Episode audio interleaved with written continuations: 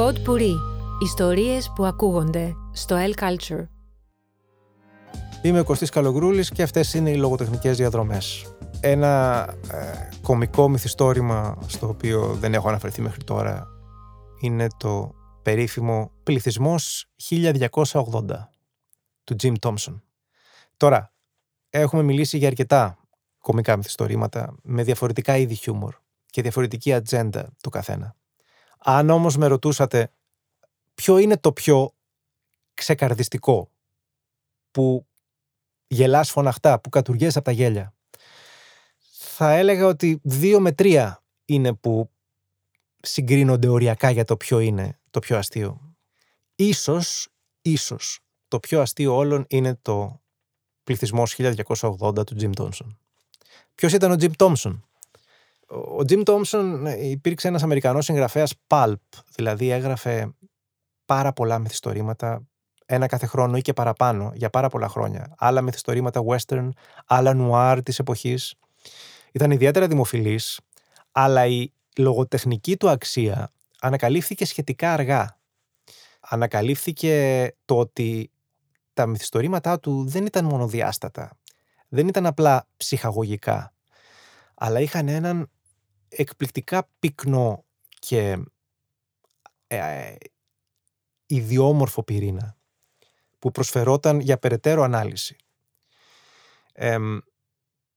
ένα από αυτά, τα μυθιστορήματα, ήταν σαφώς το πληθυσμός 1280, το οποίο εκδόθηκε το 1964 και το οποίο είναι western. Είναι βέβαια western ε, στην εποχή του 1915-1920 εκεί. Δηλαδή τα τέλη αυτό που λέμε western. Υπήρχαν πλέον αυτοκίνητα, υπήρχαν μεταφορικά μέσα. Ε, ήταν το τέλος αυτής της εποχής. Και έχουμε σαν κεντρικό χαρακτήρα τον Nick Corey, έναν γιγάντιο μυθοπλαστικό χαρακτήρα. Τον σερίφη μιας πολύ μικρής πόλης, του οποίου η αντίληψη για τη ζωή είναι αφοπλιστικά κοινική. Δεν έχει απολύτως καμία ηθική αξία. Δεν πιστεύει σε τίποτα, δεν έχει κανέναν ενδιασμό για τίποτα και το μόνο που τον ενδιαφέρει είναι η πάρτη του και η καλοπέρασή του. Τι σημαίνει αυτό; Σημαίνει ότι η ιδιότητα του σερίφη σαν ρόλος, σαν θεσμός για αυτόν, είναι μονάχα ένα διαβατήριο ειδονισμού και διαφθοράς. Το ότι η αφήγηση είναι πρωτοπρόσωπη και ο, ο, ο ίδιος ο Νίκ μιλάει αποκαλυπτικά για τον εαυτό του, το καθιστά ακόμα πιο ξεκαρδιστικό. Ο Κόρεϊ αντιλαμβάνεται ότι τίποτα δεν μπορεί να αλλάξει σε αυτόν τον κόσμο γενικότερα. Πόσο μάλλον σε μια κομμόπολη σχεδόν χωριό στη μέση του πουθενά. Ε, τίποτα δεν μπορεί να αλλάξει, άρα εφόσον όλοι κοιτάνε την πάρτη τους, μπορεί και εκείνος χωρίς τον παραμικρό ηθικό ενδιασμό να εκμεταλλευτεί ανθρώπους και καταστάσεις, να κλέψει, να σκοτώσει χωρίς την παραμικρή σκέψη οτιδήποτε μπορεί να διαιωνίσει αυτή του την καλοπέραση. Να διατηρήσει τη θέση του σερίφη, χωρίς να κάνει τίποτα γι' αυτό, χωρίς να ασχολείται με κανένα, να πιάνει κανένα, να κοιτάει την εγκληματικότητα ούτε στο παραμικρό. Και όχι μόνο αυτό, αλλά η ακατάπαυστη όρεξή του για φαγητό και γυναίκες η οποία εκφράζεται συνεχώς στο βιβλίο. Ιδιαίτερα για το φαγητό που τρώει κάθε 10 λεπτά, τρώει κάθε μισή ώρα, περιδρομιάζει όλη την ώρα και πεινάει συνέχεια. Είναι καταπληκτικό να το διαβάζεις, αλλά ενδεχομένως να συμβολίζει και την έξαρση του δυτικού καταναλωτισμού και ηλισμού από πλευράς Τόμψον, ο οποίος στον Νίκ Όρι συμβολίζει το χαμένο κορμί που εντελώς απροκάλυπτα πια το νοιάζει μόνο να καταναλώνει, να πίνει, να τρώει και να κάνεις σεξ χωρίς να έχει την παραμικρή υπόνοια του τι σημαίνει να έχεις κάποια αξία ή να παλεύεις για κάτι ανώτερο από σένα.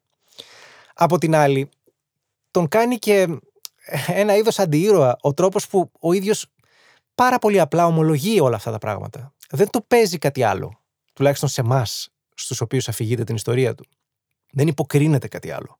Δεν υποκρίνεται ότι είναι ευγενής. Σε καμία περίπτωση. Μάλιστα είναι ιδιαίτερα έξυπνος. Το βασικό του τέχνασμα είναι ότι υποκρίνεται τον ηλίθιο. Όλοι νομίζουν ότι είναι αργόστροφος. Όλοι νομίζουν ότι είναι χαζός. Όμως αυτό είναι μια μάσκα. Ο ίδιος καταλαβαίνει μια χαρά τι γίνεται. Εκμεταλλεύεται με πονηρό τρόπο κάθε κατάσταση και αυτό το πέπλο που έχει ρίξει γύρω από όλο τον πληθυσμό ότι ο σερίφης μας είναι καλό παιδί, αλλά λίγο βλάκας, το χρησιμοποιεί συνεχώς υπέρ του. Αλλά πάντα υπάρχει αίσθηση κινδύνου στα έργα του Τόμψον. Πάντα τσιμπάνε τα έργα του. Δεν είναι απλώς ψυχαγωγικά. Ο ίδιος ο Κόρεϊ δεν διστάζει να φανεί σκληρός. Δεν διστάζει να σκοτώσει ανθρώπους που είναι αθώα θύματα. Δεν διστάζει δηλαδή να διεκδικήσει το ρόλο του αρπακτικού προκειμένου να κοιτάξει την δικιά του καλοπέραση, τον εαυτούλη του. Και ίσως αυτός ήταν και ο λόγος που ε, έργα του είχαν φανεί πολύ ενδιαφέροντα και σε πολλούς Ευρωπαίους. Ε, το 1981 μάλιστα ο σημαντικότατος Γάλλος κινηματογραφικός σκηνοθέτης ο Μπερτράν Τραβενιέ είχε μεταφέρει τον πληθυσμό 1280 σε μια ιδιαίτερη δική του εκδοχή. Οπότε ήταν ένας συγγραφέας που από τότε ήταν ε,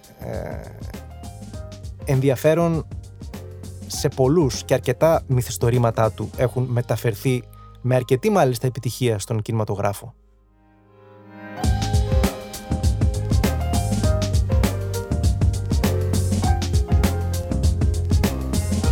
Pod Puri. Ιστορίες που ακούγονται στο El Culture.